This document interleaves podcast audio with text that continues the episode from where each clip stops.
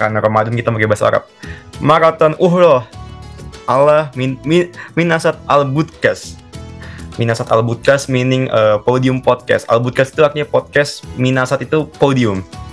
Uh, Ma'ai Mudif Arsyad Novaldi, Wasatiki Raffi Rainur. Raffi Rainur, Kai Halik, Kai, Kai Pahalik Raffi Rainur. Itu itu itu Ya. apa kabar apa kabar? Ah, gue gue gue tidak gue tidak tahu nih menjawab apa nih harusnya. Tapi waalaikumsalam. Eh apa ya? Eh ka- kan apa, apa kabar? Berarti jelas harusnya jawabnya kabar baik. Eh Anabi Hoir ya Anabi Hoir. Ya. Anabi Hoir Anabi Hoir. Ini ya, memang vibesnya tinggal make gamis aja nih sebenarnya rekaman. Betul. Ana ya Ana emang semakin ke sini eh vibes Ramadan itu semakin berasa ya walaupun di awal orang-orang pada Betul. bilang, wah puasa kok tidak ada vibesnya. Tapi makin ke sini gue makin Bohong. berasa. berasa ini minggu kedua kan gue habis dari luar ya? Eh, kita rekaman nih malam minggu. Buset di- itu yang namanya make kaftan sama gamis di mana-mana bos. Minggu kedua. Parah. Oh ya, by the way, mumpung masih eh, bulan Ramadan, gua mau ngasih announcement juga dari Plus 62 bahwasannya eh, sekarang ada Ramadan Date, program spesial dari Ramadan dari Plus 62 Podcast di mana eh, ada 7 episode 6 podcast dalam 5 waktu dan 4 pekan di mana di dalamnya juga ada podium podcast. So, eh, kalau kalian belum follow Plus 62, kalian bisa go check it out ada di Pogo FM dan kalau mau ngecek sosial medianya bisa langsung ke Instagramnya plus 62.id di mana banyak sekali konten-konten Ramadan termasuk juga podium ada dikit-dikit lah Ramadan lah so check it out guys di plus 62.id Eh, eh, gimana Ray Eh, puasa lu? Eh, udah masuk hari ke 11 ke, ke 10 ya hari-hari udah mau oh, menuju masa sih? Iya ini kan udah masuk ke sepertiga Oh. Ramadan udah mau menuju dua per tiga lagi selesai kita Ramadan. So gimana puasa lu? Iya, udah ada iya. batal? Or what Eh, alhamdulillah belum, alhamdulillah belum. Tapi eh, terawih ya. Mungkin yang agak terganggu karena beberapa kegiatan. Tapi puasa, insya Allah em, masih aman hingga eh, kita rekaman nih malam ke 11 So I'm good, I'm good. Gue bahasa di sepak bolanya masih clean sheet ya. Kalau lu gimana? Eh, gua itu kadang itu bingung ya. Gua clean sheet sih clean sheet, cuman clean sheet eh, dalam artian ada pengaruh VAR-nya juga karena gua selama Ramadan ini banyak marah-marah. Pa- Apalagi yang kemarin Piala Dunia itu gua langsung merasa aduh ini puasa Waduh. sakit. aduh gua marah-marah masalahnya. Aduh. Tapi ya whatever lah. Ya Wajar, wajar. wajar wajar itu masih ya. Tapi but anyway kan at the end of the day itu kan puasa menjaga hati ya. Tuh kalau nggak bisa menjaga Betul. hati ya buat apa menahan lapar? Ini masukan dan masukan dari gua ke gua ini. Wait, speaking of uh, menjaga hati, menahan emosi, Nah, menahan ini. nafsu. Nah, ini ya. Tapi enggak, enggak, gua nggak langsung mau menjudge dia. Tapi menurut lu penaltinya deserve gak? Only, only, only Aduh. long penalty. Only. Bukan race ban loh. eh double, double long lap penalty. Oh iya, double by the long way. Eh, untuk Miguel Oliveira bukan mus- muslim ya? Mungkin dia udah batal di hari tersebut ya. Iya. Karena gue kalau jadi Miguel Oliveira, I'm gonna lose my shit, man. Kayak, I mean, eh ya nanti akan kita bahas lebih lanjut. Tapi it's it's it's obvious kalau double long lap penalty itu harus didapatkan. Itu bare minimum sih menurut gue double long lap penalty itu udah udah penalti yang tepat. Mungkin untuk ukuran pembalap kayak Marquez gitu ya, apalagi dia akan serving ini tuh di Austin. Jadi itu sirkuitnya dia karena dia nggak datang kan di Argentina ini. So I think makes sense. Tapi di satu sisi eh there's a dangerous riding. Eh, sangat-sangat dangerous. Dia nyenggol dua kali di lap pertama yang Jorge Martin tuh yang dia late braking sama yang kedua ya dia nubruk Oliveira dan menghancurkan race Martin untuk kedua kalinya. Ini dalam karir Martin dia race-nya dihancurkan dua kali oleh Marquez. Satu di Silverstone tahun lalu, dia ditubruk juga, dan yang kedua di Portimao kemarin. Jadi untuk Jorge Martin sabar ya, orangnya walau agak bencak-bencak juga. But yeah, Miguel double tuh long lap penalty harusnya jadi bare minimum sih untuk Marquez. kalau gua potong Miguel tuh eh, di Argentina nggak ini ya, nggak ikut ya? Kalau tadi kayaknya Nggak. Enggak ikut, cedera juga. Ada empat pembalap yang cedera di Argentina. di Portugis tuh, sorry. But kita kita mencoba merangkum ya, merangkum Portugis GP dalam eh, satu episode karena menurut gue Portugis GP itu sebuah opener yang sangat baik untuk membuka Oke, uh, lembaran not barunya MotoGP di mana sudah mulai tuh gue kaget loh gue ngeliat YouTube-nya MotoGP ada konten uh, guest driver uh, terus nebak-nebak pembalap 2006 and and Iya, that iya, keren episode tuh. Marquez uh, nggak bisa nebak Casey Stoner pak itu itu kacau sih tapi but anyway ya Oke, back to the Portuguese GP. Uh, Portuguese GP ini berarti balapan pertama yang menggunakan sprint race yang di mana di setelah sprint race kemarin kita bikin uh, space yang ternyata gue sama aku baru baru sadar bahwasannya sprint race itu tidak menentukan grid di hari Minggu. Real pak, itu gue kira tuh gue udah excited kan eh gridnya akan berubah di hari Minggu, tapi gue sadar sprint race di MotoGP ini tidak berpengaruh apa-apa kepada hari esok. Oke, Oke, ya, ini gue guna emang bener kayak kata Quartararo. gue agak julid ke hostesnya MotoGP yang kemarin hari Sabtu itu ya, eh, yang diwitkan setuju. Sorry mbak, Anda eh, mohon maaf, saya kan penonton awam nih, tolong diingatkan lah bahwasannya sprint race itu eh, apa-apa-apanya berefek apa, jangan tiba-tiba gimana pe- pendapat sprint race, kamu setuju nggak bla bla tolong diingatkan lah buat sa- buat saya dan Betul. ratusan ribu orang yang menonton bahwasannya sprint race itu tidak ada efeknya ke hari Minggu. Mohon diingatkan aja. Betul, betul. Suka suka nggak aware kadang kita maksudnya ini kan format Iya. baru ya. Eh, bahkan fans-fans Indonesia yang bahkan gue bisa bilang sebagian besar kaget kalau ada race di hari Minggu. Bahkan sebenarnya kan udah diumumin ya dari musim lalu kalau MotoGP akan menerapkan sprint race. Tapi banyak gue juga nonton Trans 7 eh, sprint race-nya dan banyak komentar-komentar di live stream tuh yang bilang sprint race tuh apa sih? Sprint race tuh apa sih? Jadi gue setuju sama Aldi seharusnya eh, host yang menjadi frontliner lah untuk MotoGP Indonesia tuh harusnya mengingatkan kembali eh, mengedukasi juga kepada penonton sprint race itu apa, formatnya kayak gimana, rider juga dapat apa itu menurut gue penting sih. Jadi orang bisa aware dan tahu gitu loh. Iya, Ya karena bener gua hostnya dibilangin MotoGP nih. Aduh, ya saya mendukung lah Reynor dan Balusi. Ya, monggo dia. iya. BTW gue ikut audisinya loh, Iya, tapi guys. nggak ke dipanggil. Ketolak ya. Ya nggak apa-apa lah. Belum rezeki nanti deh. Eh, s- kita ngebungkus dari mana? Dari qualify dulu ya. Dari qualifying eh, di mana Marcus pole position. Walaupun walaupun walaupun towing Enea Bastian ini hampir dapat berapa tuh 0,3 0,4 ngetowing Enea. Yep. But anyway, oke. akhirnya kita ngelihat Marquez yang melakukan Marquez things lagi. Lu gimana ngelihat Marquez yang maybe dia di hari Sabtu anjir cuman ya, oh sorry di sprint race emang acak adul cuman lu mulai melihat gak sih bahwasannya ada good vibes gitu ada good things yang Marquez mulai bawa ke musim ini? Terlepas hari Minggu kayak gitu ya hari Minggu berantakan. Eh despite despite apa pun yang gue pikirkan ke dia eh smart Marquez balik lagi ya. Tetapi gue pole position kemarin dia itu gue terkejut karena dia starting from Q1 kan di kualifikasinya gitu. Betul. Gue nggak expect dia akan pole justru gue expectnya adiknya tapi ternyata Marquez dan ini via towing juga ya maksud gue ya udahlah eh, pada akhirnya walaupun gua nggak menyukai ya maksud gue secara mungkin gentleman rule-nya please lah jangan gitu gitu loh. Maksudnya eh, masa iya sih pole beberapa pole position terakhir lo harus didapat dengan cara ini gitu. Dan Marquez emang mengguno- menggunakan cara ini dalam ya khususnya setelah cedera dia di 2020 ya.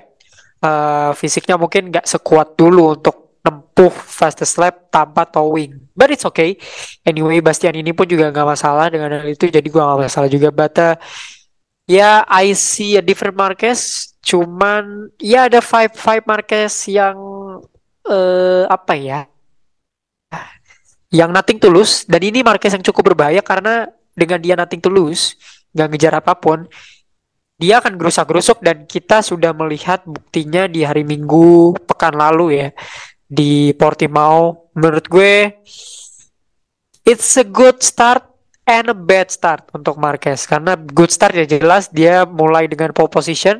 Tapi dia kan dapat dua kali effectively jatah pole position. Ingat loh pole position pole sitter di musim ini dapat dua kali jatah start paling depan. Dan Marquez gagal mengkonversi dua balapan menjadi kemenangan let alone a podium jadi sangat disayangkan sih. A bad week sih. Cuman it's a sign of good of Marquez. Ya, yeah, absolutely CD. He's Mark Marquez all over again sih. Ya, Marquez is Marquez lah. Even uh, gue rasa kayaknya banyak pembalap hebat MotoGP yang sebenarnya digosok-gosok cuman in the in the end dia banyak winnya juga kok. Dan Marquez itu kan salah satunya tapi memang uh, pekan ini oh ya by the way uh, lu lu mengerit berapa sprint race Marquez ya? Karena kan dia sprint race itu oke okay lah memang dia cuma dari satu ke tiga dia turun dua posisi tapi di dalam race-nya uh, his despite bahwasannya dia eh dia itu nunjukin kalau dia itu six time world champion. Jadi dia doing uh, Lewis Hamilton overtake ya double overtake-nya. Iya iya Two in one ya, gokil sih itu. Lu gimana mengerit Marquez di hari Sabtu ya, dari Sabtu, jangan dari Minggu, hari Sabtu aja. Oke, okay. uh, gonna give him eight sih. Gonna give him eight sih. Uh, sayang dia gagal conversion pole position, but he's still on podium di posisi tiga kalau gue yang salah. Belakang Jorge Martin dan two in one overtake-nya merupakan overtake terbaik di seri pertama. Dan itu terjadi di sprint race. So I think yeah, he needs to he needs to cover a little bit sih. Nah ini mungkin gue akan mulai dulu uh, nyelak ke pembahasan Marquez deh. Gue pengen denger dari lu karena uh, the whole topic, the whole talks about last week is about Marquez. Bukan Bagnaya, bukan Martin, bukan Miller, bukan Vinales, Marquez. Karena apa ya jelas, he is six time Premier Class World Champion dan dia melakukan kesalahan yang sangat menurut gue sangat elementer ya dan repetitif Kenapa? Karena ini bukan pertama kali Marquez nubruk orang. Tahun lalu kita lihat apa yang terjadi di Aragon uh, dan historinya Marquez sebagai penubruk ulung ya. What do you think on his Sundays? Uh, menurut gue sih pengendalian diri dia gak baik banget ya. Cuman what do you think? Tadi kita udah ngomongin Saturday, Sunday-nya ini menurut gue sangat 180 derajat banget gitu. Uh, kalau gue ngomongin Sunday ya kita gue itu mencoba men-track back uh, testing day testing day itu dia itu selalu punya masalah itu dengan gimana dia itu selalu punya masalah bahwasanya dia itu nggak bisa menyatu sama baik. Itu kan udah masalah yang selama pre-testing itu sering banget Marquez meng mengeluhkan. Dan even di kecelakaan kemarin pun itu dia juga masih mengeluhkan bahwasanya front brake dia tiba-tiba uh, ada masalah tiba-tiba dan akhirnya dia nubruk. Walaupun memang ya gue rasa sih emang salah dia juga salah dia ya gue tapi Marquez ngom dia itu ngasih uh, eh, gue lupa Marquez apa timnya yang ngasih statement ya kalau ada masalah di brace-nya tapi gue melihat Marquez ini tidak menyatu sama motornya di musim ini. Belum menyatu belum menyatu belum ngeblend. Dan itu hal yang sama juga dikatakan nama Yohan Mir yang hari Sabtu nubruk juga kebetulan itu pokoknya dua pembalap ini Sabtu minggunya aneh deh. Bener-bener uh, out of nowhere tiba-tiba jatuh nabrak aja jadi gue rasa gak cuma Marquez yang belum nyatu sama motor, Juan Mir pun juga belum. Dan the, uh, problemnya Honda ini kan sebenarnya problem Honda ini udah lama ya. Uh, nggak enak buat dibawa nggak enak buat handlingnya nggak enak uh, tidak se gak nyaman lah buat dibawa. Tapi kan memang ah, beberapa tahun terakhir ini kan selalu tertutupi dengan mereka punya uh, test driver yang mumpuni uh, mempunyai pembalap yang prime-nya lagi sehat uh, uh -huh mempunyai uh, pokoknya banyak deh uh, beberapa tahun kebelakangan sikon-sikon yang membantu mereka untuk juara. Tapi ketika uh, luck mereka udah nggak ada faktor-faktor uh, yang sikon-sikon yang menguntungkan buat mereka udah nggak ada. Nah ini dia yang PR karena bobroknya itu jadi kelihatan banget. Padahal empat tahun yang lalu juga motornya juga bobrok kok. Nggak nggak nggak sekencang itu. Empat tahun yang lima tahun yang lalu juga motornya nggak sekencang itu kok. Tapi mereka kan bisa uh, juara Nah, lima tahun ke depannya motornya masih sama, masih bobrok juga, masih nggak enak buat di handling, masih nggak enak uh, break segala macam. Cuman jadi pembalapnya jadi nggak bisa mendeliver gitu, uh, benar-benar kesulitan. Nah, uh-huh. ini yang gue rasa Honda harus sudah mulai uh, apa? Ya, udah mulai harus mengalah lah, udah, udah harus mulai uh, merubah otak. Mereka udah nggak bisa lagi fokus ke satu driver karena mereka kalau fokus sama satu driver kasihan tiga yang lain nih tiga pembalap yang menurut gue masih jadi uh, face of future MotoGP lah tiga pembalap itu. Walaupun yang Jepang gue agak gue ini ini agak gue uh, nggak gue anggap lah yang Jepang yang Jepang itu nggak gue anggap. Tapi di Honda ada dua face of future MotoGP dan kalau gua dan kalau Repsol Honda tidak mau taubat ya ya sulit pak. Karena bukti bukti bahwasannya motor Honda nggak enak itu Alex Marquez. Dia dia di Honda jelek banget tapi ketika pindah ke garasi ini nggak usah butuh lima race. Dua dua race udah kelihatan. Betul. Uh, uh, cukup disayangkan sih menurut gue kalau balik ke Marquez ya karena he got everything to securing podium lah at least. Tapi back again ini kan Marquez yang kita ketahui sangat desire to to be a winner uh, di setiap serinya gitu. Uh, udah dirugikan sama Juan Mir yang kehilangan poin di sprint. Uh, gue rasa he need to chill out a little bit. Karena ya mungkin orang orang bilang oh, Marquez kan juga manusia gitu. Dia mau buat kesalahan bla bla bla. Tapi I think uh, it's not itu bukan kesalahan yang cuma satu dua kali Marquez lakukan terutama di race day gitu. Jikalau ya gue ngerti ini balapan resiko lu kalau kecelakaan tapi taking out another rider itu bukan hal yang patut dimaklumi juga. Yes, he doesn't deserve the hate, gue mengerti. Cuman Mark Marquez ini harus lebih punya kontrol atas pengendalian diri dia sih. Kapan dia mau overtake dan segala macam. Ya, mungkin Aldi tadi juga bilang ada hubungannya dengan front brake issue dan lain-lain. Cuman uh, cukup disayangkan aja sih uh, pebalap seperti Mark Marquez melakukan kesalahan layaknya rookie gitu. Ini kan kesalahan yang Darren Binder lakuin juga di balapan yang sama dua tahun lalu gitu. Jadi menurut yeah. gue Anyway, Marquez, gitu loh. Marquez tuh enak loh dia hidup di zaman sekarang gitu. Jadi hate-nya nggak sebesar zaman dulu. Dulu kalau dia ngelakuin hal kayak gitu di 2015, 2016, 14 kelar. Kelar kelar dia. Karena dia udah respectable kan sekarang udah six time Premier Class hmm. World Champion gitu. Jadi mungkin ada pendukungnya agak mereda. But ya yeah, again, uh, mungkin kan ini bulan puasa juga ya. Jadi mungkin uh, Marquez tuh harus punya pengendalian diri yang lebih uh, baik lagi ya. Lebih bersabar ya. Kapan harus overtake dan lain-lain. Jadi menurut gue uh, Austin gonna be different race untuk Marquez 10 tahun sejak dia menang di Austin 2013 his first Premier Class win. Jadi hopefully that will be special for him next couple of weeks sih. Wait, wait, kita harus dah move on dari Marquez. Ini bu eh, kita gue tuh gue baru ngerti kita kelamaan ngomongin Marquez. Sorry sorry sorry sorry sorry. Ya memang lama-lama kita kalau ngomongin MotoGP itu suka jadi Marquez podcast gitu. Tapi ya let's keep in touch. Uh, kita move on ke next fight, uh, next bukan Kydex gue ngomong lebih ke tim sih, di mana tim ini di hari Sabtu kualifikasi buruk kualifikasi tapi ketika balapan bisa P5 dan P P6 of P4 gue lupa. Uh, KTM dengan Jack Miller dan yes, sir. yang out of nowhere bisa jadi Sunday driver dua-duanya. Gue kaget loh Jack Miller bisa jadi Sunday driver. Iya.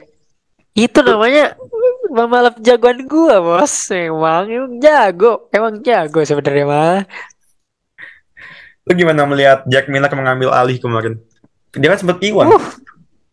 Yoi, seneng banget gue gila kan gue bilang uh, kayak di sprint ya, yang hmm. dia sempat ngambil alih T1 tuh emang balapan balapan sprint tuh balapan pembalap modal siapa dah? Vinales sama Jack Miller bos. Apalagi Jack Miller yang merupakan suhunya Bansoff ya di MotoGP. Cuman ya seperti biasa dia kehilangan beberapa pace di akhir itu jadi udah jadi nah kita kita tahu tapi ternyata he can control the, the race for short time dan dia punya kecepatan yang surprisingly berada di pace yang sama dengan likes of Ducatis, Rilias. Jadi it's a good sign of the first race uh, untuk Jack Miller di sprint dan di race day ya. Karena dia finish P7 kalau gua nggak salah pas P6 gitu. Uh, bekal yang cukup bagus untuk Miller bersama Red Bull KTM dan di hari Sabtu pun dia berhasil overtake Bagnaia sekali. So I think uh, jadi kepercayaan diri yang baik uh, terutama juga untuk Brad Binder ya. Karena ini pembalap spesial banget menurut gue kualifikasi boleh lah ya kan tersingkir di Q1 gitu. Tapi race-nya men gokil banget nih orang. Nah, ini bener-bener gua ngerti ya kenapa grid-grid tuh gak ada yang tertarik sama pembalap seperti Brad Binder ya punya racecraft yang fenomenal sih ini menurut gue karena ini Brad Binder memang dibatasi sama motor KTM yang masih liar banget. Men dia bisa secure P6 men. P5 apa P6? Start dari P berapa? 14 kalau gua nggak salah. Dan having these two type of rider seharusnya KTM bisa sadar mereka harus membuat motor yang optimal untuk keduanya. Sangat disayangkan ketika kita rekaman nih kualifikasi Argentina seri kedua udah selesai. Miller sama Binder harus start respectively dari P15 dan P16.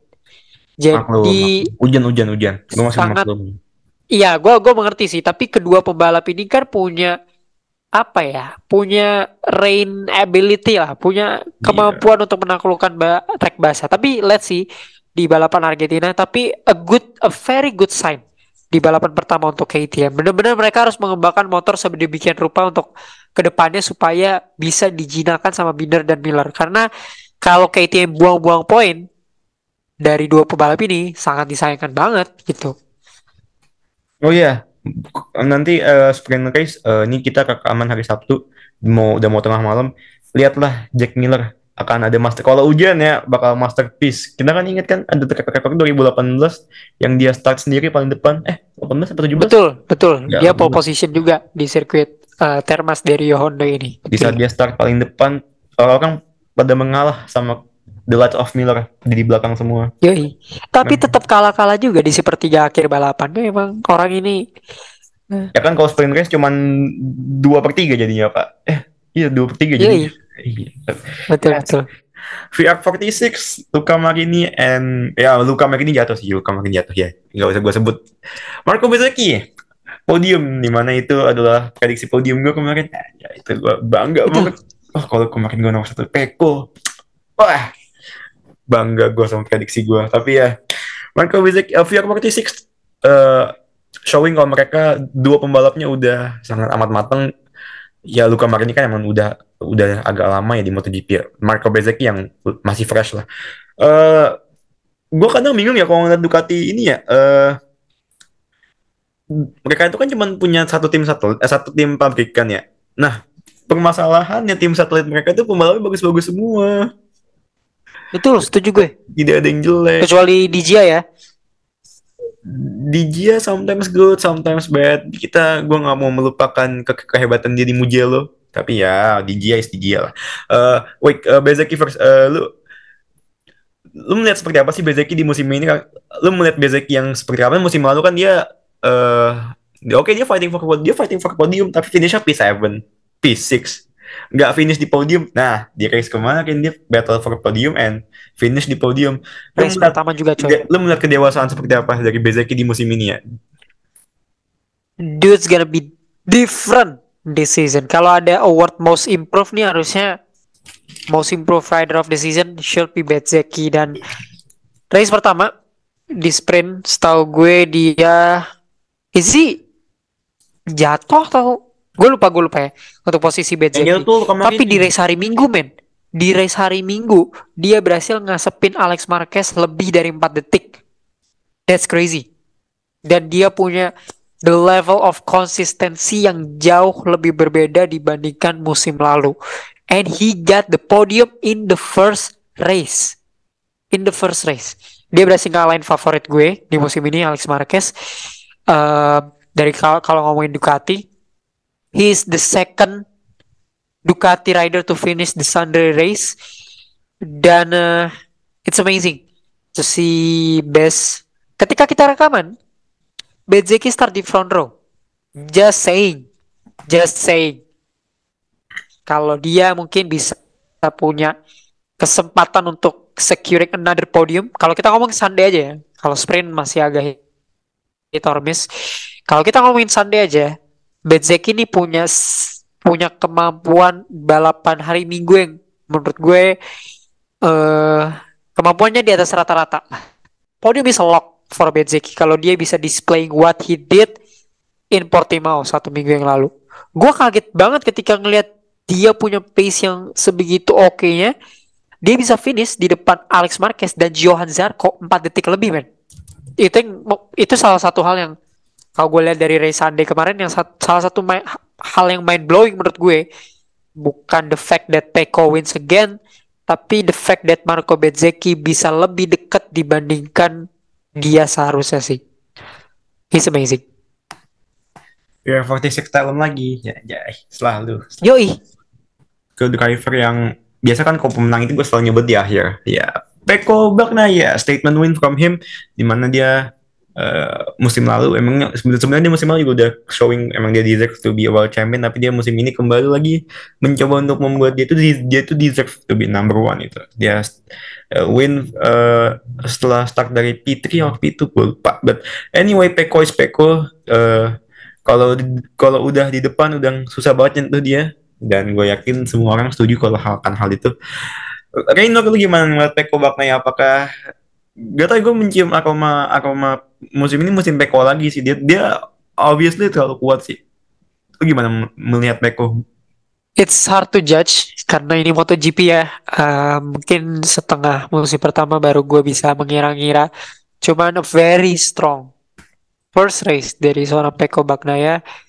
Uh, sprint race dan Sunday race dia koleksi 37 poin maksimum berhasil dia dapatkan dan 12 poin differential di seri pertama aja. Uh, it's very ya yeah, typical Pecos race ya.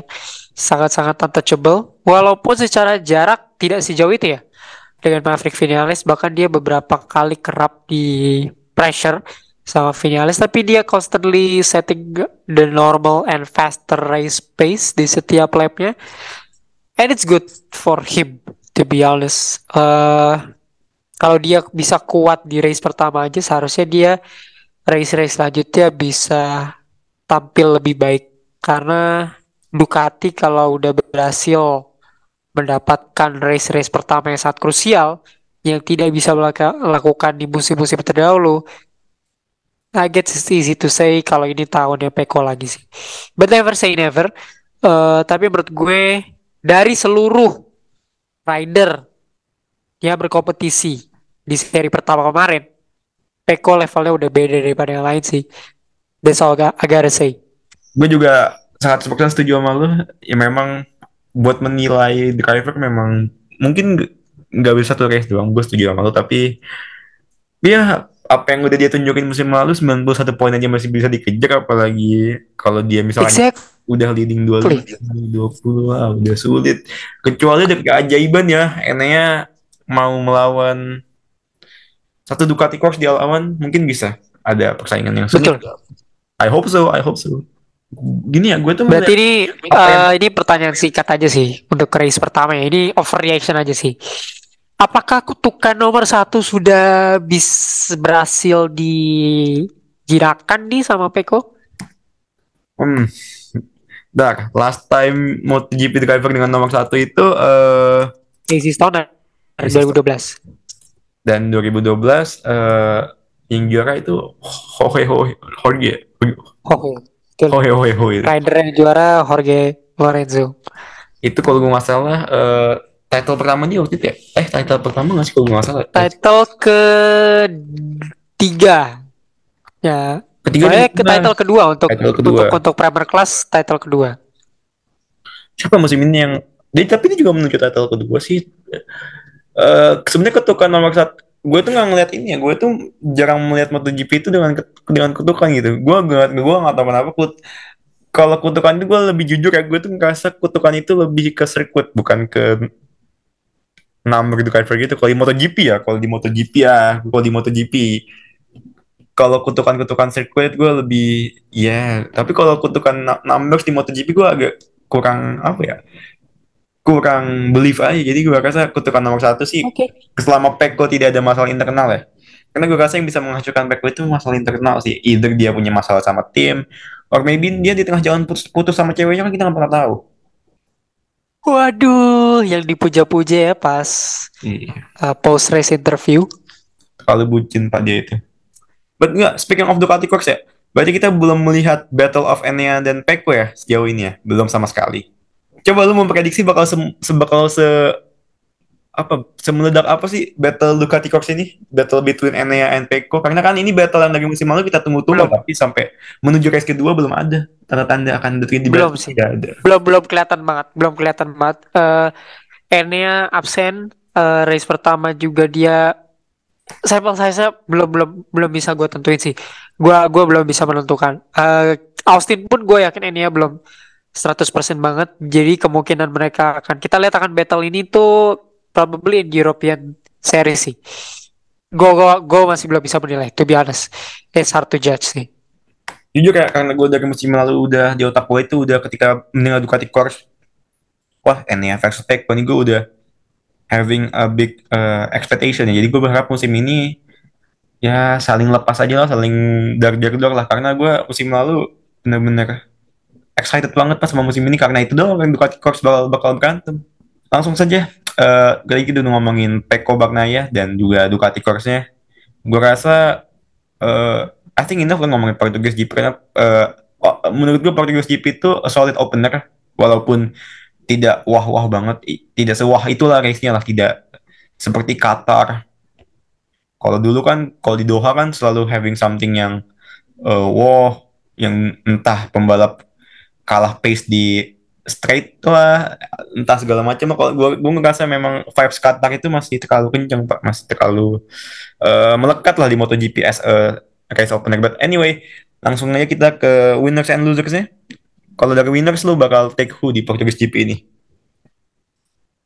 Winners eh Peko satu jelas 37 poin diamanin. Obvious clear winner. Kedua Maverick Vinales coy. Eh benar benar Maverick Vinales itu di sprint race ketahan 10 lap sama teammates-nya 10 lap ditahan I know but dia sekarang ada di nomor 2 standings overall ya. Dan race di hari Minggu tuh cukup mengagetkan bagi gue. Not really sih, tapi dia bisa maintain di space, tidak begitu finish jauh di belakang Peko. It's amazing to see dia bisa menjinakkan Aprilia. Ketika kita rekaman, Vinales juga Espargaro ini mendominasi free practice parah men di satu dan dua di hari Jumat. Walaupun startnya tidak begitu oke ya. Vinales ini start dari posisi 5. Menurut gua di MotoGP start posisi 5 adalah posisi yang saat ideal untuk lu bertarung di depan. So I think di race pertama kita udah melihat indikasi pertama Vinales bersama Aprilia di musim keduanya secara penuh ya. Dia udah dua setengah musim sama Aprilia dan jadi satu-satunya prediksi gue yang betul di hari Minggu kemarin. Aldi juga eh prediksi finalis di posisi kedua jadi we both win on that ya di seri pertama Maverick finalis di posisi kedua so I'm gonna say he's a winner di seri kemarin yang selanjutnya adalah Red Bull KTM yang tadi kita udah ngomongin mereka menjadi top tim di hari Minggu eh, menjadi tim dengan pembalap yang ada di top 10 eh, itu sangat-sangat menjadi poin yang cukup melimpah lah untuk mereka. Miller dan Binder sejauh ini di standing ada di top 10 juga. So I think gotta say they are the winner sih. Peko, Vinales dan untuk timnya menurut gue Red Bull KTM. Hmm, gue tidak bisa menolak ya, gue juga sama kayak lu sih. Eh Peko and Vinales are the winner, tapi kalau gue untuk eh, tim, eh, maybe I'm gonna take, eh maybe siapa? Aprilia. Ya Aprilia. Oke. Oke, oke. Tim yang gue ragukan ketika dia punya eh sat- satelit tim, gue sempat meragukan, tapi ternyata keraguan gue salah ya. Aprilia malah semakin kuat dengan adanya eh ya walaupun satelit timnya agak berantakan sih memang. Enggak bukan start yang mereka inginkan lah as satelit tim tapi anyway ya eh se- seperpah cahaya itu mulai kelihatan. Di mana di Aprilia pun juga Miguel Oliveira di Aprilia di RNF juga Miguel Oliveira kan showing kalau dia itu wah mulai nyaman Yep, sama setuju. sama mesin Aprilia. Jadi ya Aprilia buat gue tim winner ya tapi memang agak apes apes. Harusnya bisa tuh top 5 isinya tiga pembalap Aprilia harusnya bisa cuman ya kok orang lagi apes mau diapain pak? Sedih agak menyedihkan. Miguel gue kalau Miguel Oliveira kemarin podium gue bakal put Miguel sih as a winner tapi ya udahlah. Setuju gue, Dik. Setuju, setuju. terlepas memang dia itu jagonya di Portugal doang ya terlepas dari itu tapi memang Miguel Oliveira itu apa ya? Soal gue tuh melihat dia tuh kayak seolah ingin showing showing showing ke mantan timnya kalau lu tuh salah ngebuang gue tapi ya sedih pak. Sedih. Eh ini gue singkat aja kita ke Argentina GP di mana bakal mulai beberapa jam lagi sprint race-nya. Eh gue nggak tahu ini episode bakal dinaikin kapan. Eh prediksi prediksi dari minggu ya jangan hari Sabtu ya. Prediksi hari minggu maybe dari gue dulu ya prediksi hari minggu gue itu gue bakal put Iwan nya maybe gue bakal put gue gak pede sebenarnya gue gue pede sih sebenarnya dia itu Eh Alex Maverick gue rasa P- P2 lagi dan P3-nya um, apa? gue pengen put Zarko tapi Jorge Martin juga seksi pace-nya. Hmm, Peko. main aman, main aman, Oke. main aman, main aman. Uh, itu dua tiganya agak generik ya. Ini ini prediksi gue di Portimao kemarin loh. Ini nggak boleh loh kayaknya nggak nggak. Eh, aduh, Ah, Apa udah, ya? lu, lu pengen lu pengen bilang Alex kan nanti lu pengen bilang Alex tuh. no no no no no. Em, menurut gue Alex Marquez belum punya belum punya kecepatan di hari Minggu. Waduh. Uh, again, kalau Minggu tuh beda men. Balapan Minggu tuh beda. Eh, kita lihat kan biasa ada pembalap yang spesialisasinya flying lap, quick lap dan segala macam. Gue masih berpikir Alex adalah pembalap yang seperti ini. Cuman I'm gonna say besok adalah balapannya Maverick Vinales. We're gonna see him menjadi pembalap pertama dalam sejarah MotoGP yang berhasil menang di tiga manufaktur berbeda. Maverick Vinales besok ketika podcast ini naik akan memenangkan race di Argentina. Jadi gue dengan Vinales di posisi satu, posisi duanya ah gue nggak mau naruh Peko lebih lower lagi ya dibandingkan kemarin. Jadi gue bilang Peko di posisi kedua dan posisi ketiganya adalah Alex Espargaro. So satu tiga untuk Aprilia kalau kata gue. Gue kalau Alex Marquez satu gue agak nggak mau ngejinx ya. Jadi eh, hopefully he get a better race. Tapi menurut gue Aprilia akan melakukan hal yang mereka lakukan musim lalu berpesta di Argentina. Asik pesta di Argentina. Tapi memang Alex Espargaro itu dari eh, hari Jumat pace-nya gokil sih memang ketika kualifikasi hancur karena flag to flag kan tapi ya anyway Itu dia. ya, Iya. flag to flag memang penyakitnya Alex dari dulu dari dulu dari dulu.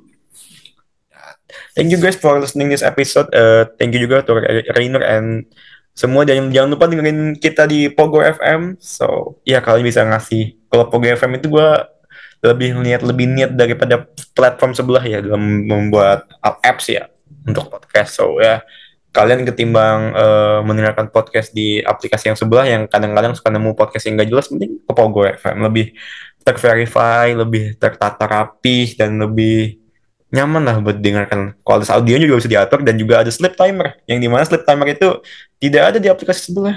Nggak ada, nggak ada. Seingat gue, seingat gue nggak ada, seingat gue nggak ada, seingat gue nggak ada. Nggak ada tuh namanya kayak eh, antrian buat podcast tuh nggak ada di app sebelah tuh nggak ada. Di Pogo ada. So ya, Yoi. go to Pogo, go to Boleh Pogo. FM dan Pokoknya. itu aplikasi yang berbayar itu udah hapus, dihapus, hapus. hapus. Lagi yoi. ke- Masuk ya Pogo FM ke podium, tolong. Itu ada eksklusif loh ini. Ih. Ya semoga kita eksklusif ya. Amin amin amin amin amin amin amin. Eksklusif keren banget. And then eh ya gue sering gue sekali lagi ingin mengucapkan selamat berpulang ber, ber- selamat menjalankan ibadah puasa Ramadan. Jangan lupa besok eh, ketika balapan Australia GP F1 eh, itu adalah balapan yang ah, ya, buat kalian fans Ferrari mungkin kalian sudah sabar ya, sudah terbiasa Iya. sabar, sudah terbiasa. Tapi buat fans Mercedes ini waktunya kalian menguji iman, eh menguji menguji kesabaran kalian karena kal pembalap kalian lagi P2 and P3, lagi tumben, tumben di depan. Biasa kalau pembalap di depan pembalap yang out of New York di depan biasanya sih seandainya ancur biasanya, cuman ya mari kita berpositif. Di bulan Ramadan ini dan ya thank you guys. Salam dari gua dan Rainer and ya. Apa? Ciao. Cheers. cheers. Wow, ciao. ya jangan nonton F1 sambil makan di esok hari. Siap siap siap siap